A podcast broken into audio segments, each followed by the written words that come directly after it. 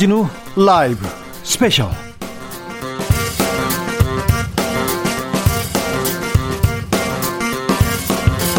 2020년 8월 15일 토요일입니다. 안녕하십니까. 주진우입니다. 광복절입니다. 토요일 광복절. 아, 의미 있는 시간인데요. 일주일 동안 가장 중요한 부분, 가장 재미있었던 주진우 라이브 부분만 모아서, 모아서 다시 듣는 그런 시간을 가져보려고 합니다. 토요일의 남자, KBS 김기아 기자, 안녕하세요. 안녕하세요. 토요일 오늘 방송만 들어도 일주일 방송을 모두 들은 것처럼 알차게 재밌는 부분, 중요한 부분만 쏙쏙 골라서 가져왔습니다. 네. 김기아입니다.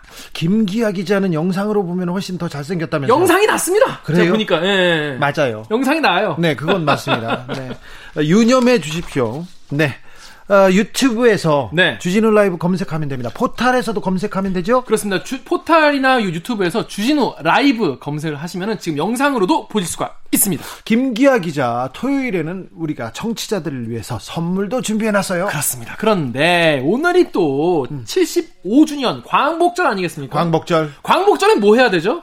태극기 달아야죠. 태극기 걸어야죠. 그리고 우리 그 이 나라를 세우신 네. 독립운동가. 네.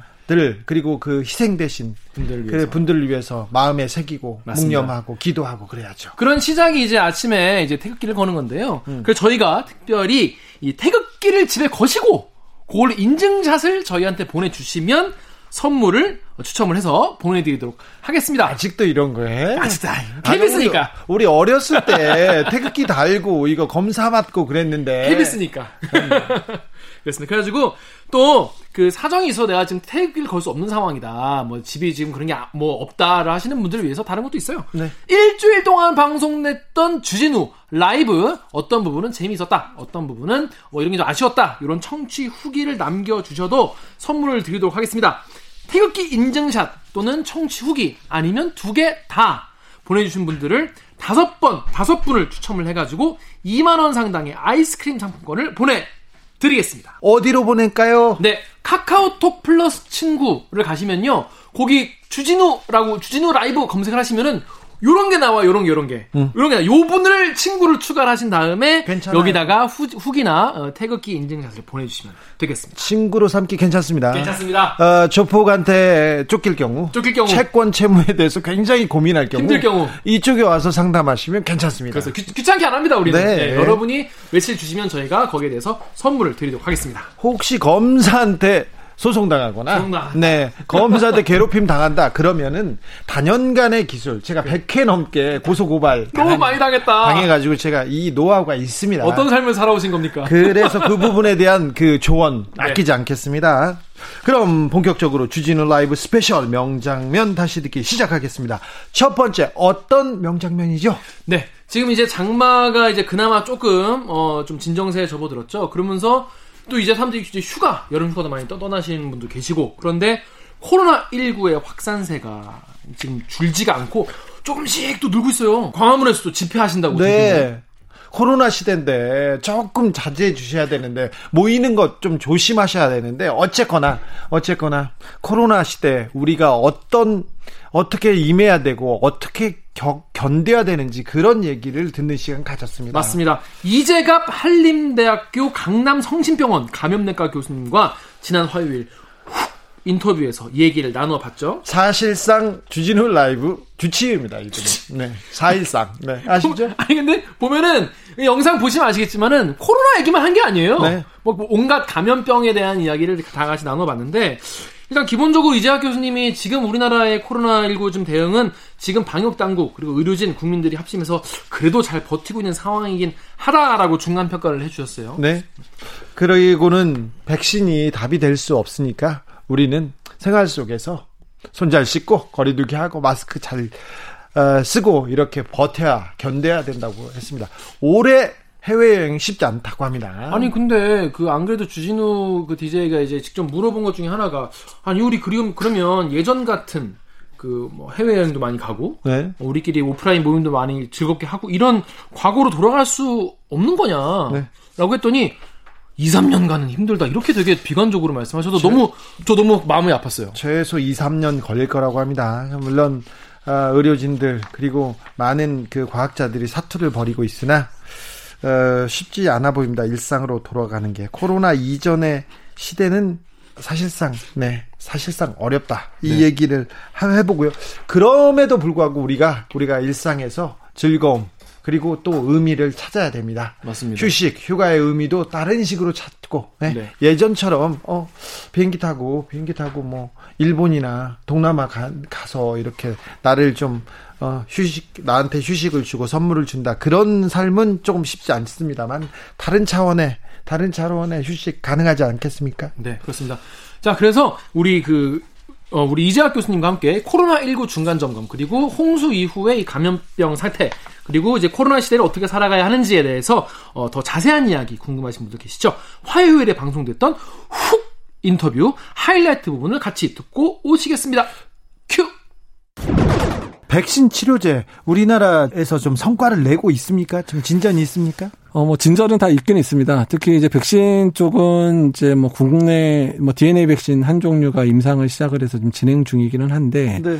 다만 DNA 백신 자체에 대한 우리나라 인프라가 별로 없어서 이제 생산까지 가려면 상당 기간 시간이 걸릴 것 같고요. 그 다음에 다른 한쪽 이제 항원 단백질 이제 복합체로 만드는 그런 좀 가장 클래식하지만 가장 안전하고 효과가 좋을 것 같은 백신은 이제 동물 시험 단계에 들어가 있거든요. 네. 그게 빨리 지나야 내년 말이나 돼야지 임상이 끝날 수 있을 것 같아서 내년 말이요? 예, 예. 그래서 우리나라 백신이 그러니까 차곡차곡 열심히 하고 있기는 하지만 아직 조금 전반적으로는 속도가 다른 국가의 속도를 좀 못 따라가고 있는 건 맞긴 맞습니다. 아, 그렇습니까? 좀 안타깝습니다. 네.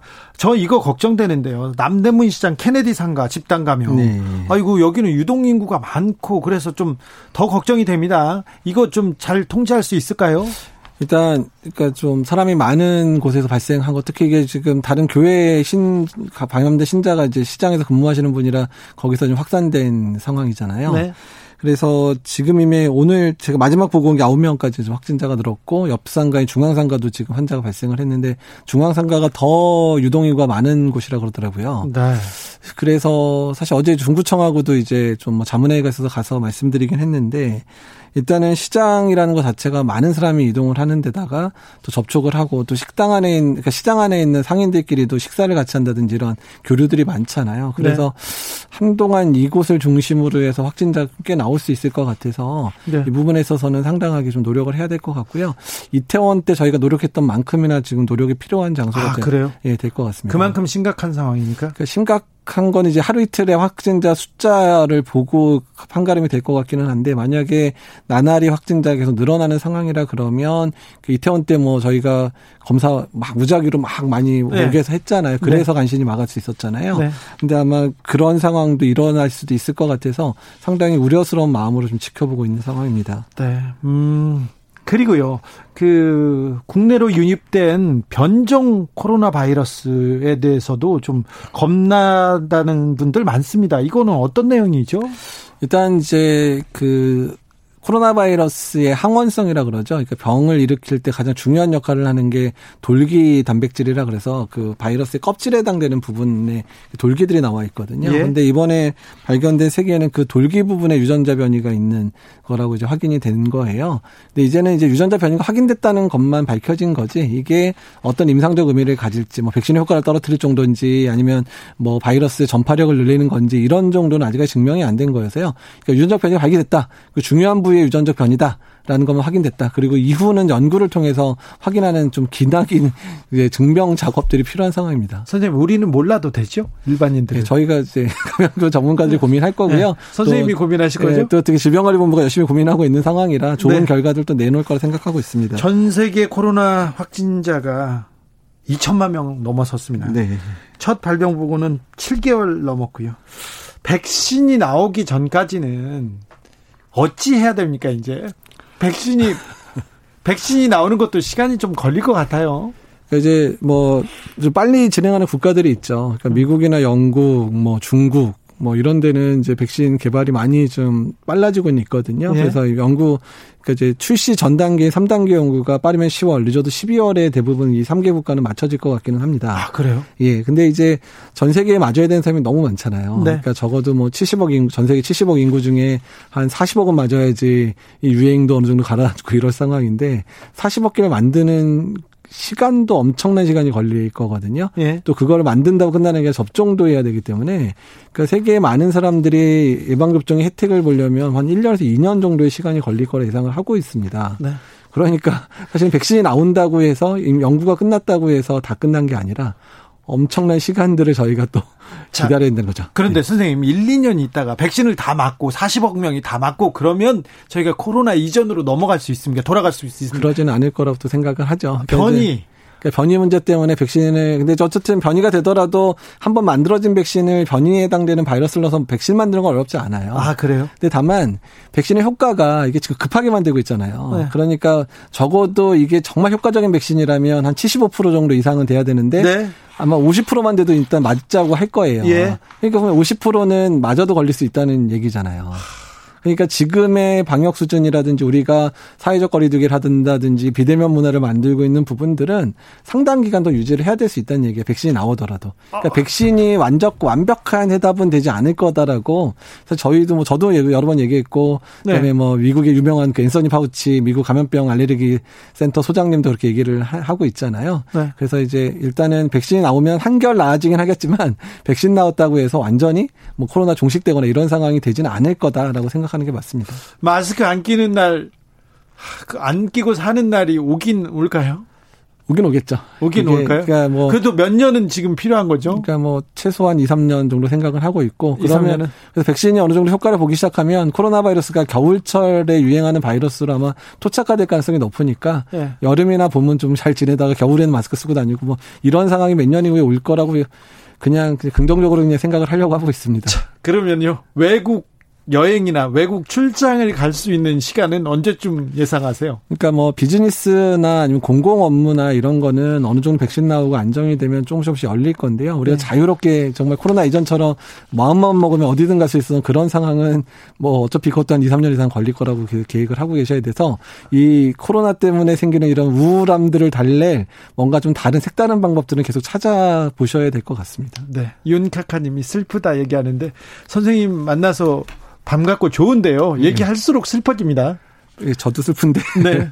긍정적인 얘기 못 들어 죄송합니다. 아, 네. 이제 또 다른 얘기로 넘어가 볼까. 연일 폭우 이어지면서 이 폭우, 장마 그러면 식중독, 수인성 전염병 걱정입니다. 그렇죠? 네, 예. 그렇죠. 이제 지금 사실 이제 이재민들 같은 경우에도 깨끗한 식사, 깨끗한 식수 같은 공급들 잘 제대로 돼야 되는 상황들 유지는 돼야 되고요. 이렇게 네. 습도가 높고 온도가 높으면 어떤 세균의 증식들이 늘어나기 때문에 그런 식중독에 의한 그런 여러 가지 음식, 그 음식물 매개로 하는 여러 가지 감염병들에 의한 사고들이 계속 발생할 수 있어서 네. 그에 대한 철저한 준비가 필요한 시기가 맞습니다. 어, 선생님 생각해보면 건강 걱정됩니다. 코로나 때문에 예, 피로 누적 심각한 심각한 상태입니다. 7개월 동안 잠도 제대로 못 자고 건강이 버텨주나 이렇게 걱정되는데 네. 선생님 건강 괜찮으시죠? 건강은 괜찮습니다. 근데 자꾸 배가 나와서 네? 이제 운동 빨리 시작을 해야 되지 않을까. 다른 네. 의료진들이나 의료기관 좀 잘 버티고 있습니까? 어, 우리는 시스템으로 또 지원으로 버티는 게 아니라 의료인들의 네. 희생으로 여기까지 지금 억지로 억지로 막고 있는 것 같아요. 네, 맞습니다. 이제 방역 당국도 많이 힘들어 가고 있고 의료기관들도 네. 힘들어서 그래서 이제 저희가 뭐 방역 당국에서도 제시를 하고 있고 의료기관들 제시하고 있는데 그러니까 상시적으로 이제 앞으로 코로나 상황 1, 2년 이상 갈 거니까 그러니까 이제 일반적인 진료 범위 안으로 이제 코로나 진료를 포함을 해야 된다. 네, 일상적으로 이제 대비해야 될 대비를 해야 되고 네. 그다음에 그거에 맞추려면 그렇다고 해서 뭐 그냥 그냥 환자 그냥 보겠다 뭐 아무나 걸려 이렇게 할 수는 없는 상황이니까 안전하게 볼 수 있는 체제를 만들려면 그에 해당되는 의료진도 더 필요 하고요. 그다음에 그에 대한 지원도 더 필요하고 네. 그다음 재정적인 지원도 더 필요하거든요. 그러니까 이 부분에 있어서 어떻게 그 부분을 이제 나누어서 짊어질 건지에 대한 고민이 필요한 상황이거든요. 예. 그래서 정부 차원에서도 뭐 의료기관들이 그런 이제 안전하게 진료볼 수 있는 시스템들을 만들어주는 측면들도 노력을 해야 되고 의료기관들도 환자를 안전하게 볼 수 있는 여러 가지 지침이라든지 이런 것들을 개정 작업들을 해야 되는 상황이라 앞으로 2, 3개월이 그런 거를 해야 되는 아주 중요한 시기라고 생각이 됩니다. 네, 네. 아무튼 의료진들의 건강 국민들이 감사하게 생각하고 걱정하고 있습니다. 그런데 14일인가요? 의협이 총파업 예고하고 있습니다. 전공의들도 다 집단 행동에 나서겠다고 하는데 아이고 파업이 장기다 장기화되면 의료 공백 걱정합니다. 우려스럽습니다. 어떻게 어떻게 현명한 지혜를 좀 내볼 수 있을까요? 그러니까 이게 의사협회나 아니면 의료 저도 뭐 의사니까 네. 그러니까 그 주장하는 바에 대한 저도 공감하는 바는 있는데 그러니까 지금이 코로나 상황 안에서 벌어진 부분이라 예. 그러니까 이 부분이 사실은 조금 어느 정도에 있어서는 자제를 할 필요가 있다는 거는 말씀을 드리고 싶은데 네. 다만 정부가 왜 하필이면 이런 코로나 상황에서 의사들을 자극하는 부분들도 했는지에 대해서 좀 그 부분도 좀 안타까운 부분이 있거든요. 특히 지, 역 의료, 공공 의료가 공백이 크기 때문에 네. 어, 지역 의사, 공공 의료 의사들을 더 공급하겠다. 이게 이게 자극한 겁니까? 그러니까 이제 제가 말씀드리고 싶은 부분은 그 얘기는 이제 정부에서 계속 하던 얘기지만, 네?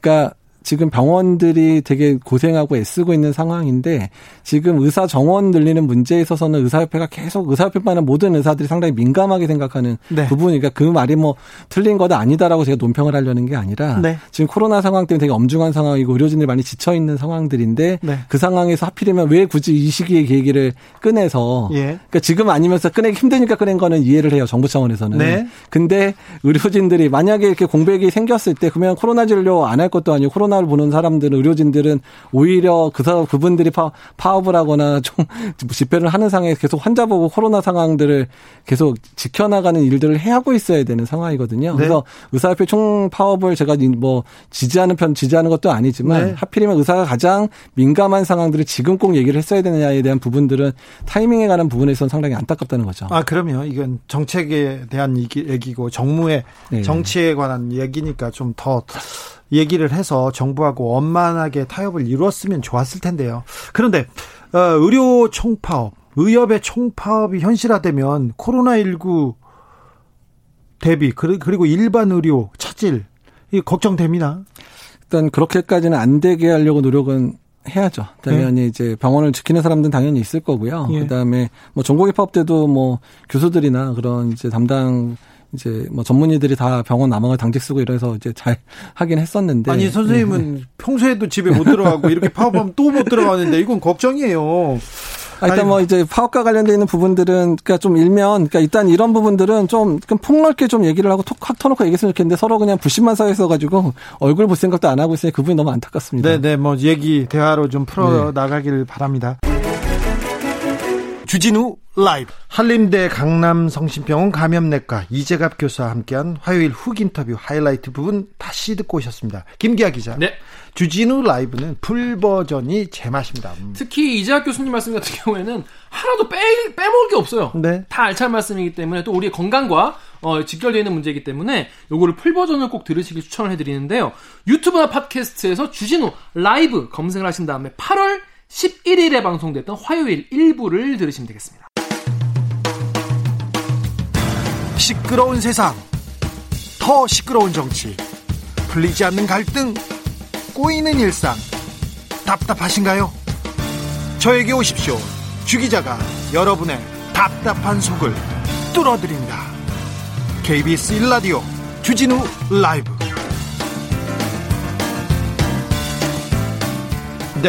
주진우 라이브 스페셜 KBS 김기화 기자와 함께하고 있습니다. 네. 어, 다음 장면은 어떤 장면일까요? 명장면이라고 이렇게 쓰는데 사실 그렇게 말하기는 좀 부끄러워요. 그러니까요. 그러니까 아이, 네. 빼주세요. 자, 아우, 다음 장면. 장면. 다음 장면. 기, 작가님 명장면이라고 하기 내가 어떻게 저희 저희 둘 다 굉장히 겸손한 타입이기 때문에 네. 이런 명... 말 멘트가 쉽지 않아요. 사실 명장면은 맞는데 그러니까 그러니까, 그러니까. 우리는 그러죠. 겸손하니까 자, 우리 겸손하고 수줍으니까. 다음 장면 뭐죠? 요즘에 가장 모였다만 하면 무슨 얘기하죠? 집, 부동산 얘기밖에 안 합니다. 네. 그러면서 마치 지금 뭐 집값이 엄청 뭐 오르고 뭐 사람들이 집 구하기 힘든 게 마치 뭐 지금 문제다라고 생각하시는데 못 살겠다고 얘기하는데 근데 이 문제는 굉장히 오랫동안 누적돼 왔던 문제인 거죠. 그럼요. 20년 전에 이 얘기 똑같이 들었어요. 그렇습니다. 그런데 여러분 더 충격적인 게 뭐냐면 KBS의 이제 김비치라 기자라는 네. 기자가 이제 취재를 해온 얘기인데 우리나라의 최연소 임대 사업자 그러니까 가장 어린 임대 사업자, 내가 집이 너무 많아가지고 여기저기에 임대를 해주는 걸로 돈을 버는 임대 사업자가 최연소 몇 살일까요? 맞춰보세요. 네. 어, KBS 김비치라 기자의 취재 결과 두 살이라고 합니다. 두 살. 두 살. 근데 두 살이 한 명이 아니라 많이 있답니다. 그 미성년자 중에서 임대 사업을 하고 있는 사람이 229명이나 됩니다. 네. 이들이 보유한 주택수가 400, 420채가 넘어요. 초등학생이 집 열몇 채 가지고 있는 분도 있어요. 그렇습니다. 이런 분들이 많다. 부러워하면 안 됩니다. 부러워하면 안 돼. 아, 근데 초등학생이 어떻게 이렇게 많은 집을 가지고 있었을까요? 자기가 어, 학교 방과 후에 열심히 어, 아르바이트 해가지고 비트코인에 사, 넣어가지고 어, 샀을 리는 없잖아요. 말이 안 돼. 네. 아버지가 주셨는데 아면 아니면 할아버지가 주셨을 텐데 세금은 제대로 냈을까요? 네. 그리고 그그 그, 또 다른 다른 불법적인 요소는 없을까요? 있을 거예요. 네. 큰일이에요. 이 두 살짜리가 임대사업자 등록을 하려면 굉장히 여러 가지 과정을 거쳐야 그렇죠. 되는데 일단 증여를 바로 받아야 되고 그리고 이거에 대해서 수익이 나야 되지 않습니까? 사업자를 등록을 하고 네. 이걸 두 살짜리가 자기가 했다고 볼 수가 없지 않습니까? 이거를 네. 그리고 그리고 거기서 이제 들어오는 들어오는 임대 수익을 그럼 누가 가졌겠습니까? 두 살짜리가 flex 자기가 뭐 통장도 없을 텐데 이거를 할 수가 쉽지 않을 텐데 부모님의 수익으로 잡히면 이것도 어, 세금을 내야 되는 부분이거든요. 어, 임대 사업을 금지하는 법안이 지난 4일에 국회를 통과했습니다. 그래서 이제 미성년자 임대 사업자는 사라지게 됐는데 여기에도 구멍이 있다고요. 이 포인트가 사실 이, 이 김빛이라가 출연한 내용 중에 가장 좀 충격적이고 좀 재밌었던 부분인데요. 지금 여러분 아시다시피 지금 임대 사업자 이제 금지를 했는데 그러면 아 진짜 그럼 금지가 되나?라고 김비치라 기자가 전화를 걸어봤다고 합니다. 국토부에. 그랬더니 공무원이 친절하게 친절하게 뭐라고 답을 해줬는지 정말 스팀 받는 열받는 그런 답변을 해줬는데요. 그 내용은 방송에서 그렇지, 확인을 하시면 되겠습니다. 너무 우리가 다 이렇게 하면 재미가 없으니까. 그러니까 그렇지. 네. 그래가지고 국토부에서 지금 이렇게 부동산 거래가 지금 굉장히 많고 이거에 대해서 막 집값이 올라가고 또 편법 탈법이 많이 있으니까 이걸 대응하는 담당자를 좀 두자 네. 이런 얘기를 했는데 지금 알고 보니까 지금은 이걸 담당하는 담당자가 14명밖에 안 된다고 해요. 그러게요. 어, 지금 사실은 부동산 편법, 탈법, 이, 그 탈법으로 새는 구멍, 새는 세금만 이렇게 잘 이렇게 걷어도 이렇게 편법 탈법 이렇게 난무하지 않습니다. 그러니까 공무원들 좀 충원해서 이게 불법은 막아야죠. 그래야 그렇습니다. 그래야 이게 형평성 형평성. 뭐 집 때문에 집이 돈을 벌고 땅이 돈을 훨씬 더 벌어서 이 일하는 게 박탈감. 이 노동의 가치가 이렇게 천시되는 이 시대가 너무 어 좀 너무 뭐 슬프다 이런 사람들한테 이런 박탈감은 좀 덜어주셔야 될 거 아닙니까? 네. 뭐 부동산에 대해서 다들 뭐 의견이 다, 다 각자 다르시겠지만은 그래도 투기 세력들이 더 이상 과도한 투기로 이제 집값을 올리는 거는 막아야 된다는 대전제에는 다른 동의를 많이 네. 하실 거예요. 그런 의미에서 이제 국토부에서 부동산 감독 기구를 만든다고 해요. 네. 왜냐하면 투기 세력이 너무 많으니까 이걸 14명에서 다 감독할 수가 없잖아요. 네. 그리고 충원을 하겠다고 하는데 이걸 또 국회의원들이 반대를 한다고 합니다. 그러게요. 뭐 김, 그런 내용들. 김비치라 기자가 굉장히 좋은 취재를 했는데요. 어, 저하고 또 인연이 또 깊습니다. 아, 그런가요? 어, 이분이 음, 방송을 진행했었어요. 다른 데서. 아, 예. 방송을 진행했는데 그때 이렇게 출연했던 고정 패널이 저하고 김어준이었어요. 그때 가가지고 이명박 정부 초기였는데요. 초기 아 그때 힘들 때. 네, 힘들 때였는데, 힘들 때. 네, 그래서 이명박 전 대통령 얘기를 해도 되냐 이렇게 했더니 마음껏 하시라고 해가지고 저하고 김어준하고 번갈아 가면서 계속 했던 그런 아, 그런 인연이 있습니다. 그런데 음, 저랑도 깊은 인연이 있습니다. 아, 그래요? 네, 저 소개팅 시켜주기로 했습니다. 아, 네. 어, 깊네요. 아주 깊으네. 그렇습니다. 네. 더 자세한 이야기 궁금하신 분들 계시죠? 어, 수요일 훅 인터뷰 하이라이트 부분을 함께 듣고 오시겠습니다. 큐! 어, 민간 임대주택에 관한 법 개정. 법 개정이 됐어요. 어, 이 내용 어떤 내용을 담고 있죠? 그러니까 최근에 이제 부동산 대책들 굉장히 많이 나왔고 후속 입법도 쭉쭉 되고 있지 예, 예. 않습니까? 예. 너무 많이 나와서 좀 잘 모르겠어요. 맞습니다. 이거 상세히 들여다보지 않으면 잘 모르는데 네. 지난 4일에 통과한 법안 중에 예.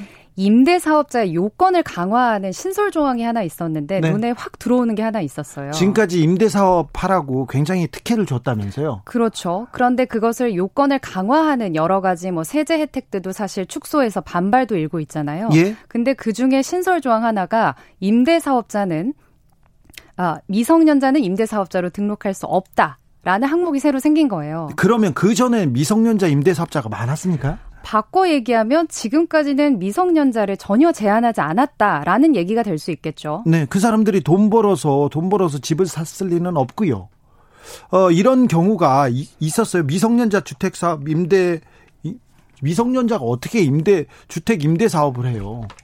그러니까 사실 저도 이제 취재의 출발점이기도 한데요. 예? 지난 2018년에 국토부 국정감사장에서 두 살배기가 임대 사업을 하고 있다라는 얘기가 나왔습니다. 네. 근데 사실 그때까지만 해도 다주택자가 아닌 이상 주택 임대 사업 누가 관심 갖고 이 제도 들여다봤습니까? 그렇죠. 뭔가 어, 법의 맹점은 있다. 그러나 관심을 받지 못하고 사라졌는데 그렇다면 전국에 정말로 임대 사업 등록을 한 미성년자 얼마나 될까 제가 알아보다 보니까 네. 이용 의원실과 함께 그 음. 현황들을 분석하고 좀 훑어보게 됐습니다. 알아봤더니 결과를 알아봤... 말씀드릴까요? 네.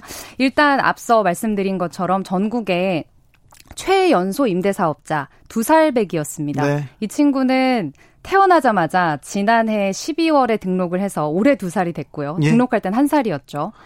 한 살 때? 예. 태어난 해를 넘기기 전에 집 한 채를 가지고 사업자 등록을 했고 지금도 하고 있습니까? 그렇습니다. 2018년, 19년, 20년에도 신규로 등록된 최연소 임대사업자는 모두 두 살이었습니다. 아 그래요? 하, 두 살 배기 임대사업자가 한 명이 아니라 또 있었어요? 그렇죠. 어, 2018년에 된 친구는 이제 4살이 됐죠. 예. 신규로 계속해서 2살짜리가 최연소 신규 등록자가 됐다는 겁니다. 네. 그리고 전국적으로 이제 현황을 입수해서 분석을 해봤는데 전국에 229명의 임대사업자 미성년자가 있습니다. 예. 이 친구들은 412채를 굴리면서 임대 사업을 하고 있었습니다. 총액으로 보면요. 네. 이거 어, 편법 증여로 지금 임, 그 미성년자들한테 집을 이렇게 넘겨준 거 아닙니까? 탈세도 좀 의혹이 들고요. 맞습니다. 두 가지 다 생각할 수 있습니다. 일단 넘길 때 증여액을 제대로 신고했느냐. 주택 증여 과정 자체에서 벌써 증여액 제대로 신고하지 않았다면 첫 번째로 탈법이 되고요. 예. 두 번째로는 자녀의 이름으로 집을 넘기고 자녀 통장으로 받은 꼬박꼬박 받은 임대료 부모가 가져가면 그것도 역시 탈로에 해당하는 과정이죠. 예, 예. 뭐 그리고 상속세를 제대로 냈을 리도 없고요. 그렇습니다. 그러니까 이게 어떤 분들은 댓글에 그런 거 달아놓으셨더라고요. 아니 내 부모가 집 주는 거 그리고 집 줘서 등록하는 거 뭐가 문제냐라고 얘기하실 수 있는데 김영민 님도 이런 질문했습니다. 정당한 세금 내고 증여했고 재산세 종부세 내고 있다면 뭐가 문제예요? 공산국가도 아니고 미국에서는 개도 상속 받던데. 네. 두 살짜리가 예. 종부세, 재산세, 소득세 계속해서 내고 관리할 수 있는 능력이 있는지 그것부터 생각해 보셔야죠. 그렇죠. 다주택자가 될 수는 있지만 네. 임대 사업자로 등록을 해서 활동을 하는 것은 또 다른 문제이기 때문에 그 두 부분을 사실 좀 다르게 생각한다면 첫째로는 많은 분들 댓글 주셨듯이 법적인 맹점이 있었던 게 당연히 잘못이죠. 예, 예. 이런 예. 구멍을 열어놨던 거. 그리고 예. 그 구멍을 이용해서 다주택자들이 투기를 하고 자녀 임대료를 받아서 다시 갭 투자를 하는 방식으로 주택을 늘렸다면 이건 명백하게 어, 법의 제도의 맹점을 이용하게 된 거죠. 청취자 질문대로 개가 이렇게 뭐 상속을 받거나 임대 사업자를 임대 사업 견이 있는 건 아니죠? 네, 아직까지 개는 등록이 안 된 것 같습니다. 네. 계약서상에 사람 대 사람으로만 할 수 있게 된 그러면 걸로. 법이 이제 바뀌면서 네. 바뀌면서 이제 그 법의 공백 좀 메울 수 있습니까? 법의 공백 이제 완전히 차단이 되긴 했습니다. 그런데 네. 이것도 하나 굉장히 취재하면서 재밌었던 게 네. 지금 언론에는 이제는 등록이 제한된다라고 했는데 미성년자 이제 임대 사업 못 한다면서요. 제가 미성년자 등록할 수 있는지 국토부에 전화해서 물어봤더니 네. 친절하게 알려주더라고요. 뭐라고요? 12월 10일부터 시행이 되기 때문에 지금은 가능합니다. 그러면 지금 그 공무원의 얘기라면 지금이라도 빨리 하라는 얘기 아니에요. 그래서 실제 부동산 커뮤니티들에 가면은 예? 지금이라도 할 수 있다. 일단 무조건 자녀 이름으로 증여한 다음에 다주택 신고를 하게 되면 무조건 이득이다라는 글들이 실제 올라오고 있습니다. 하, 법이 못 따라가는군요. 엉겅키님이 법이 얼마나 허술하면 이런 일이 송하네님은 누가 구멍을 만들고 누가 눈 감아줬나 이렇게 얘기하는데 제가 보기에는 그러면 이 공무원들 좀 책임을 저, 물어야 될 것 같아요. 국토부에 전화를 해봤습니다. 네? 혹시 이번 만들 때 미성년자들을 어, 허용시킨 네. 사업자로도 할 수 있는 혹시 특별한 사유가 있었는지 네. 아니면 다른 법의 형평성 때문에 혹시 어쩔 수 없었는데 제가 모르는 건가요? 라고 여쭤봤더니 네. 설마 두 살짜리가 임대사업자로 등록을 할까 라는 생각 때문에 입법을 할 당시에 고려를 안 할 수밖에 없었습니다라는 굉장히 안이한 답변을 들을 수가 있었어요. 설마 그럴까 해서 그냥 풀어놨습니다. 이렇게밖에 안 들리는데요. 이거 좀 너무 무책임하네요. 그렇죠. 주무부처 입장인데 사실 저희가 생각할 때는 정부가 입법할 때는 어느 정도 예상되는 우려점들을 좀 미리 다 면밀하게 보고했을 거라고 생각하는데 음. 아예 예상하지 않았고 이제서야 막아보자라는 입장입니다. 미성년자들이 임대 사업을 했어요. 지금까지 많은 그 수익을 얻었는데 네. 그, 그 자금 출처 보고 흐름 을 좀 따져보면 어, 탈세했거나 그다음에 좀 법을 어겼거나 이거 징벌적 과세 할 수 있지 않을까요? 그래서 사실 이제 제가 보도를 하고 나서 네. 우연히 일어난 일이긴 한데요. 오늘 민주당에서 예. 그 부동산 감독청 설치하자는 얘기가 나왔어요. 예. 그러니까 금감원처럼 네. 부동산 감독청을 따로 만들어서 여기에 수사 권한도 주자라는 예. 얘기가 나왔는데 대통령도 그, 그 얘기 하셨죠? 네, 사실 지금 국토부에서는 이런 전반적인 부동산 불법 거래를 대응하는 사람, 담당자가 14명밖에 안 된대요. 이게 예. 사실 현실이긴 하거든요. 이거 당장에 조금 더 어, 뭔가 독립기구로서 확대가 된다면 그래도 이런 구멍들 찾는 다주택자들 막을 수 있겠죠. 그렇죠. 이거 바로 부동산 구멍인데 누가 한 명이 책임지면 이거 세금 탄류, 세금 감면 이거 다 따져볼 수 있지 않습니까? 어렵지 않게. 근데 또 통합당에서는 반대하고 있는 입장이라서 정치권에서 이걸 반대요? 일단 뭐 불필요한 공무원 일자리들을 늘려주는 꼴만 될 수 있다라고 하면서 긍정적인 반응은 보이지 않고 있습니다. 세금 탄루하는 사람 잡자는데 왜 긍정적인 반응을 보여주지 못하는 건가요? 어, 앞으로 좀 논의가 어떻게 되나 지켜봐야겠죠. 정유정님이 네. 공무원들이 문제인가요? 아니면 법 만드는 국회의원님 문제인가요? 김비치라 기자 어떻게 생각하세요? 두 쪽 다 문제인데 사실 네. 이 법의 허점을 이용한 사람들은 언제든지 등장을 합니다. 그런데 계속해서 땜질하지 않고 그래도 최대한 완벽에 가까운 법을 한 번에 만들어야 국민 신뢰를 받을 수 있을 거니까 이거는 입법한 쪽의 책임이 훨씬 더 큰 것 같습니다. 정치부로 갔는데 임대차 3법 이거 경제부 기자들이 관심을 가져야 될 부분을 취재했어요. 그 앞으로 부동산 정책 중에 정치권에서 어떤 부분을 보완해야 된다고 보십니까? 그 입법적으로는 지금 너무나 많은 보완책들이 오히려 너무 많이 나오고 있어서 필요한 부분들이 많은 것 같아요. 예? 국회에서 보니까 부동산이 이슈가 되니까 하루에도 뭐다 하고 수많은 의원들이 나 부동산 정책 관련 법 내겠다 경쟁적으로 내는데 내고 있어요. 근데 과연 어 이거에 대한 진정성의 문제 그리고 그다음에 이 법안이 통과됐을 때 또 다른 어, 보완책들이 계속 나오면서 국민들 신뢰를 좀 어긴 것 같아서 저는 입법 발의 개수를 줄이시고 그 시간에 진짜 지금 구멍들이 무엇인지만 제대로 파악을 해도 국민들에게 신뢰를 좀 얻을 수 있을 것 같아요. 네. 그러면 그 부동산 정책을 하는 책임자들 있지 않습니까? 그 공무원들이 조금 부족하다 하는 부분이 보입니까? 사실 그 최근에 경실련에서 나온 거 보니까 국회의원 한 사람당 평균 부동산 가치가 13억 5천이래요. 네. 우리나라 국민 평균의 4.5배. 네. 평균을 나눠도 국민보다 4배 이상의 그 주택을 갖고 있는 사람들이 우리를 위한 입법을 한다. 눈높이가 안 맞는다고 이미 생각을 하고 있거든요. 네. 그러니까 그 최근에 이제 문제가 좀 되고 있지만 최소한 이 부동산 입법과 관련된 상임위에는 다주택자라거나 아니면 부동산 투기를 한 것으로 의심되는 의원들 다 빼는 방안부터 해야 좀 실질적으로 공감대 형성되지 않을까요? 정치부에서 그거 계속 취재해서 네. 보도하면 네. 아마 그 의원들이 부담스러워서 다른 상임위를 바꾸거나 옮길 거예요. 도망갈 그럴까요? 거예요. 주진우 라이브 KBS 김빛이라 기자와 함께한 수요일 훅 인터뷰 하이라이트 부분 다시 듣고 오셨습니다. 방송 full 버전은 어디? 네, 유튜브나 팟캐스트에서 주진우 라이브 검색을 하신 다음에 8월 12일 수요일 1부를 들으시면 되겠습니다. 주진우 라이브 스페셜 영상으로도 만나보실 수 있습니다. 유튜브에서 그리고 포털에서 주진우 라이브 검색하시면 됩니다. 김기화 기자 마지막 장면은 뭐?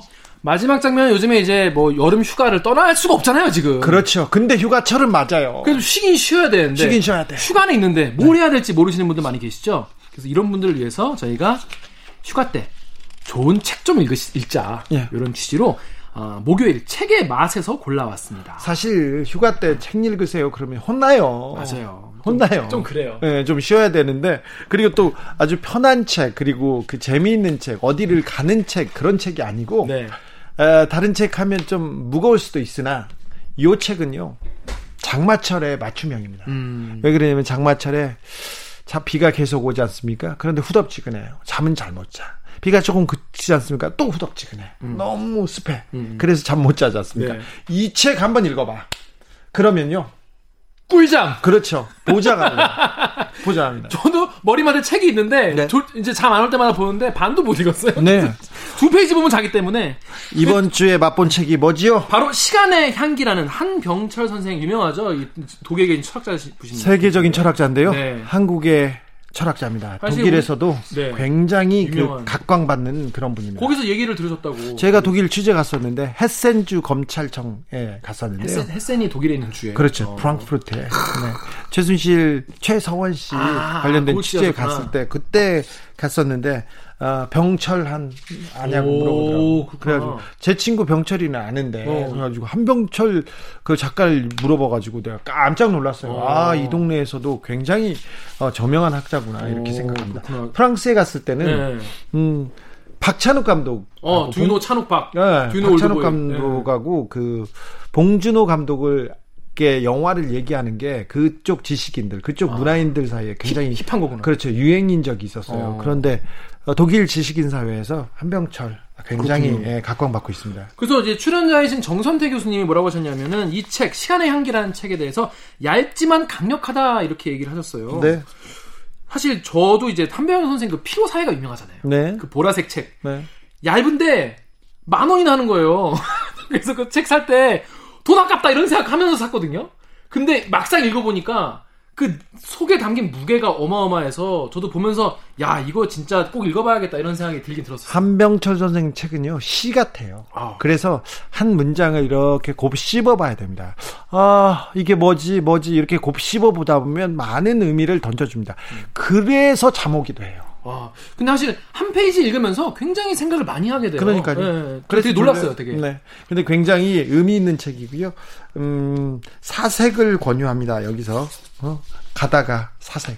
그 우리 사회에 이분이 고려대 금속공학과를 그러니까 그것도 되게 웃기죠. 네. 마치고 나서 유학을 갔어요. 네. 가서 거기서 철학, 미학을 이렇게 공부하고 박사가 되고 거기서 강의를 하기 시작했는데 그래서 정서가 우리 사회에 이 그 정글 아, 그 강자가 다 그 독식하는 이런 그 사회의 부조리를 좀 많이 담고 있어. 네. 그래서 함께 살자, 같이 살자, 천천히 살자 이런 게그 조금 우리 사회에 좀 부족하잖아요. 음. 그래서 그 각박한 우리 사회의 단면을 담고 그 현대 사회는 어떻게 풀어갈 것인가 이런 게 좀 보여요. 맞습니다. 사실 이 방송 보시는 분 중에서 젊으신 분도 많이 계실 텐데 특히 저는 이, 이 한병철 선생 책 중에서 피로사회 강력히 추천을 드리고 이런 거 한번 음. 읽고 가면은 친구들 사이에서 아 되게 힙하다. 어? 그리고 음, 자랑질 있잖아요. 하기 좋아. 좋아. 하기 딱 좋아. 음. 네. 자, 더 자세한 이야기 궁금하신 분들 많이 계실 것 같아요. 자, 네. 목요일 책의 맛 하이라이트 부분, 재밌는 부분 함께 듣고 오시겠습니다. 큐! 책으로 들어가기 전에 한 짧게 두 가지만 좀 전제를 얘기하고 싶은데요. 음. 세상에는 제목으로 오해를 빚는 경우가 많습니다. 제가 본 프랑스 예술 영화 중에 정말 훌륭한 작품이 있는데 그 제목이 하얀 드레스예요. 네. 그러다 보니까 되게 느낌이 이상하지 않아요? 막 굉장히 무슨 하여튼 가벼운 영화 같잖아요. 아니 그런데 김갑수 선생님은 하얀 드레스가 뭐 어땠어요? 뭐 어때서요? 아니 왠지 의미 있는 것 같지 않고 뭐 하여튼 근데 아니 왜 얘기하냐면 이게 굉장히 심오한 철학서고 네. 대중서가 아니에요. 근데 시간의 향기 그러니까 네. 무슨 보랏빛 향기 뭐 무슨 그 굉장히 어그 경한 느낌을 줘서 네. 그게 하나 오해를 빚을 수 있고요. 네. 또 하나 이 한병철 교수의 시간의 향기 같은 책이 방송으로 하기에 가장 나쁜 책이에요. 네.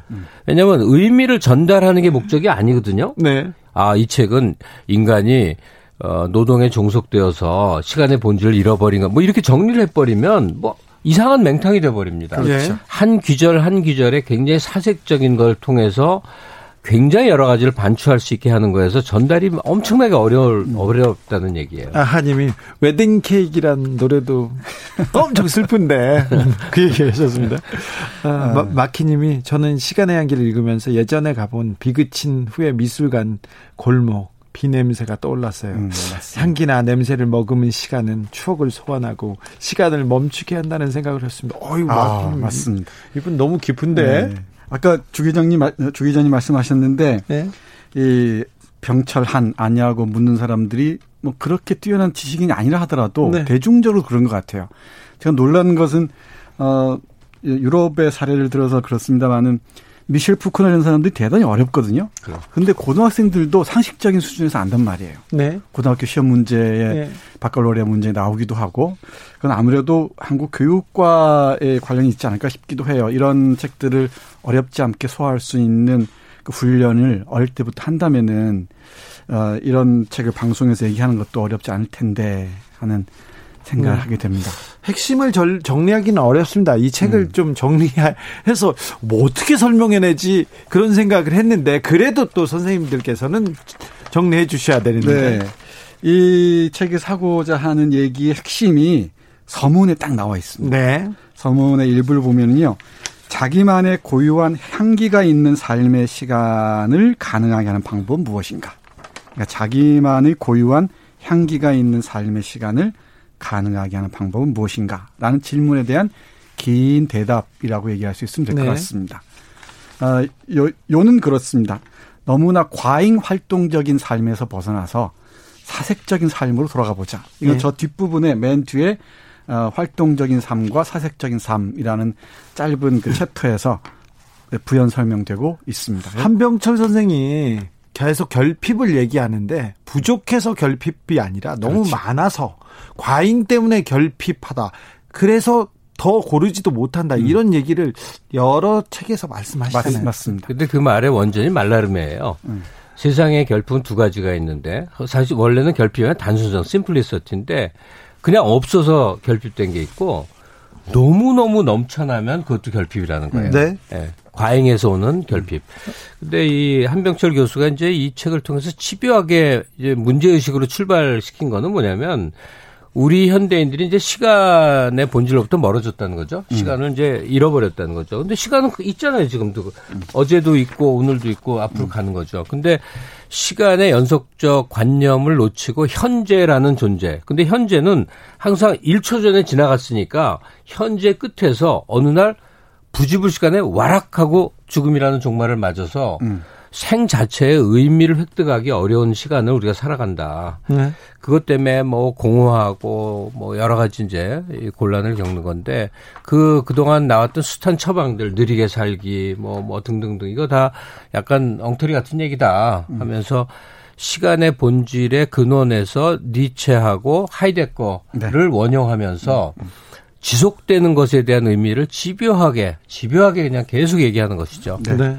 네. 좀 설명이 어렵죠. 네. 어, 그러니까 활동에 너무 과잉 그렇죠. 시간을 투자하기보다는 아, 사물을 보든 사람을 보든 하늘을 보든 또는 비를 보든 좀 깊이 생각하면서 그, 그, 그, 그 생각 속에서 내 삶은 어떤 의미가 있는지 한번 어, 이 사색에 장을 펼쳐보자. 뭐 이렇게 얘기하는 한 거죠. 달만 한 달락만 제가 읽어보겠습니다. 음. 활동의 과잉이 일상을 지배하면서 인간의 삶에서 사색적 요소, 머무름의 능력은 완전히 상실되고 실종되고 만다. 맞습니다. 그 결과는 세계의 상실, 시간의 상실이다. 네.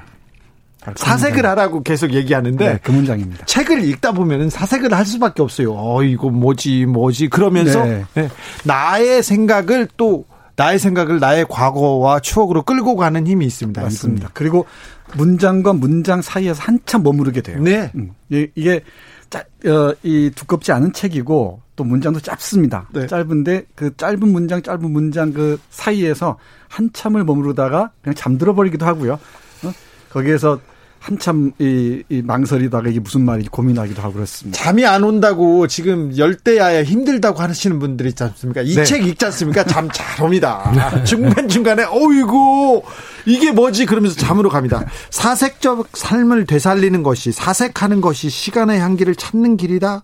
이게 무슨 말입니까? 네. 그러니까 앞에서 잠깐 말씀하셨는데 느리게 사는 것만으로 충분하지 않다는 네. 거예요. 그러니까 여유 있게 느리게 사는 것보 뭐, 뭐 느리게 사는 것만으로는 충분하지 않고 그 머무르는 능력, 이 부재가 머무름의 기술이거든요. 이 머무르면서 깊이 들여다보라는 것이죠. 저기 능력이 없는 사람들, 저 같은 사람들은 바쁘게 살아도 힘들거든요. 그래서 멈춰서서 느리게 하는 게 굉장히 어렵습니다. 성격 탓이기도 하고 거기에 또 사색하라. 이건 좀 힘듭니다. 택배 기사님들도 좀 힘들대요. 이런 음. 부분 어떻게 하죠?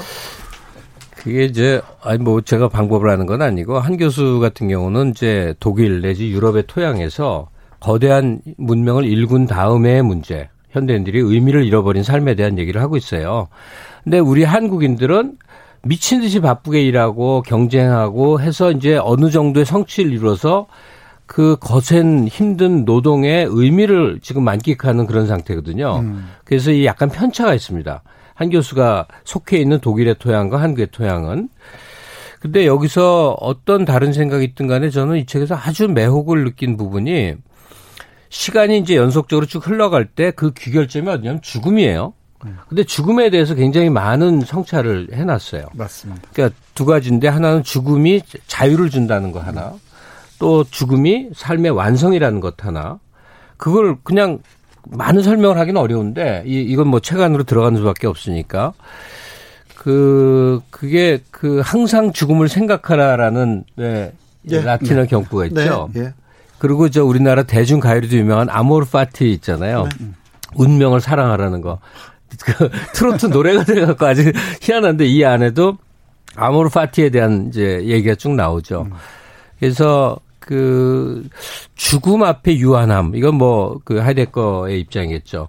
그러니까 우리 삶이 언젠가는 죽음을 향해서 가는데 그게 그냥 무하, 무의미한 툭 끊어짐이 아니라 자기 삶의 이제 완성의 단계로 가는 과정이라는 생각을 소위 사색하고 정관하고 이런 건 자기 존재를 의미 있게 만드는 일인 것 같아요. 네. 내가 똑바로 살고 있나? 제대로 가고 있나?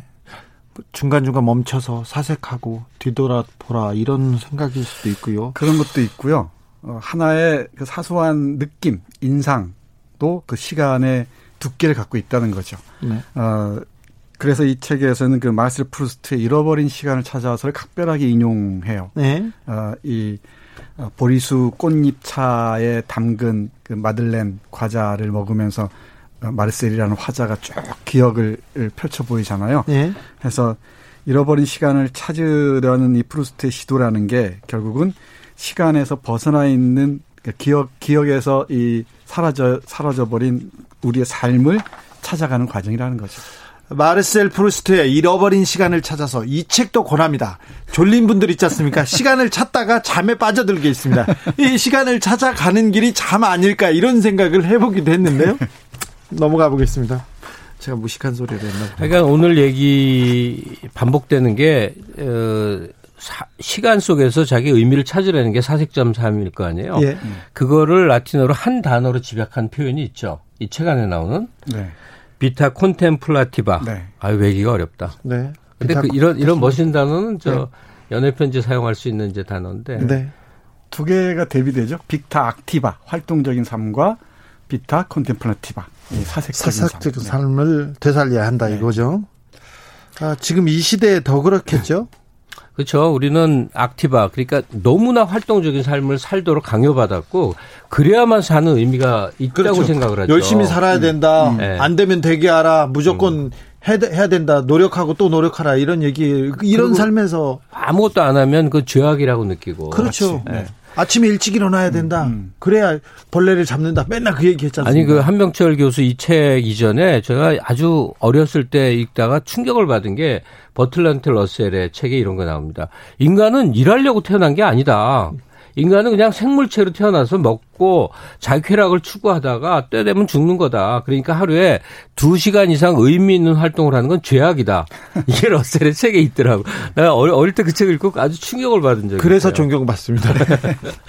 그 러셀 게으름에 대한 찬양이라는 짤막한 에세이에서 예. 언급하는 얘기죠. 예, 뭐 그런 얘기는 종종 했습니다. 그, 그, 폴 라파르라는 사람도 게으름을 찬양했었죠. 그 책, 네, 네. 네. 노동에 예속돼서 노동이 우리 삶을 규정해버리는 순간 우리는 숨을 쉴 수 없다고 얘기를 네. 하죠. 오, 오늘 일을 내일 하라. 굳이. 그러니까 굳이 지금 생계가, 생계가 어렵고 죽어라고 투잡, 쓰리잡 어, 뛰어야 되는 사람들에게 이제 이 얘기를 하면 저항감이 생길 텐데 그런 의미가 아니에요. 네. 나의 생존을 위해서 투잡을 뛰고 바쁘게 일하고 경쟁하고 다 좋다 이거예요. 근데 그 한 내면에 지금 한병철 교수가 말하듯이 이 비타 콘, 콘템플라티바 네. 그 생의 의미에 대해서 어, 왜 존재하는지에 대해서 생각하는 여지가 항상 존재해야 음. 되는 거예요. 음. 안 그러면 너무 허망하고 어느 날 툭 끊어집니다. 그냥 이렇게 뭔가가 이렇게 팽팽했던 게 가위로 뚝 끊어지듯이 그런 삶을 산다는 것이 사람에게 얼마나 불행한 것인가를 이제 역설하고 있거든요. 아, 예. 음.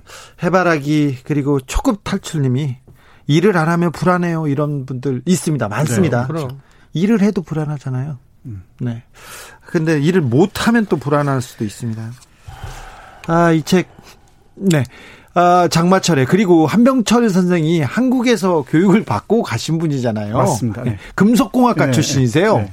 그런데 도피하듯 도망가듯 독일로 가서 이 혼자서 사색하다 이분 적응 잘 못하셨을 거예요 여기서 이 우리 사회하고 잘 어, 적응하지 못하다가 어, 독일에 가서 학문적으로 꽃을 피운 분이기 네. 때문에 이 저변에 아 우리 사회를 좀 그 통찰하는 그런 직관이 좀 있습니다. 맞습니다. 네. 이 금속공학을 전공했지만은 독일에 건너가서는 철학, 예. 독일 문학, 동문학을 예. 공부하셨어요. 그리고 신학까지 공부를 했죠. 그러니까 그런 그렇게 공부한 결과 지금 예술대학에서 교수하고 이러면서 이런 결과물들 내놓던 거죠. 내놓는 거잖아요. 네. 긴 호흡으로. 근데 한국의 이 지적 풍토에서는 이런 긴 호흡의 작업이 거의 불가능하다는 것 이게 대단히 안타깝습니다. 이런 책들이 청소년들에게도 많이 읽히고 또 많은 사람들에게 가까이 다가갈 수 있을 때 우리의 그 사색의 토양도 풍요로워질 것 같은데 아직은 요원해 보여요. 주진우 라이브 정선태 국민대 교수 김갑수 평론가의 책의 맛 하이라이트 부분 다시 듣고 오셨습니다. 어, 정선태 교수님하고 네. 김갑수 평론가의 평입니다. 네. 많은 책 코너가 있는데 TV나 라디오에 어, 주진우 라이브의 책 코너 책의 맛이 단연 네. 단연 최고의 최고의 퀄러티를 자랑한다. 왜요? 왜? 왜? 이유가 있을까요? 본인들이 나와서 그런 건 아니고요. 어, 굉장히 그 잘 만들어져 있는 작품이라고 음, 말씀하십니다. 그렇구나. 그리고 출판계에서도 네. 어, 책의 맛 굉장히 각광받고 있습니다. 어, 장거리 운전 네. 할 일 없을 때 예, 주진우 라이브 켜놓고 있으면 괜찮습니다. 저절로 똑똑해집니다. 네. 네. 다른 데하고는 다른 관점으로, 네. 우리 관점으로, 네. 뉴스를, 우리 관점으로, 맞아요. 뉴스를 정확하게 잘 보내줍니다. 다른 거, 뉴스의 홍수예요. 뉴스 많이 볼 필요 없어요. 하우 뉴스 많이 보잖아요. 머리만 아파요. 맞아요. 좋은 뉴스 없어요. 그리고 복잡한 뉴스, 그리고 싸우는 뉴스만 많이 나옵니다. 그러니까 이럴 때는요.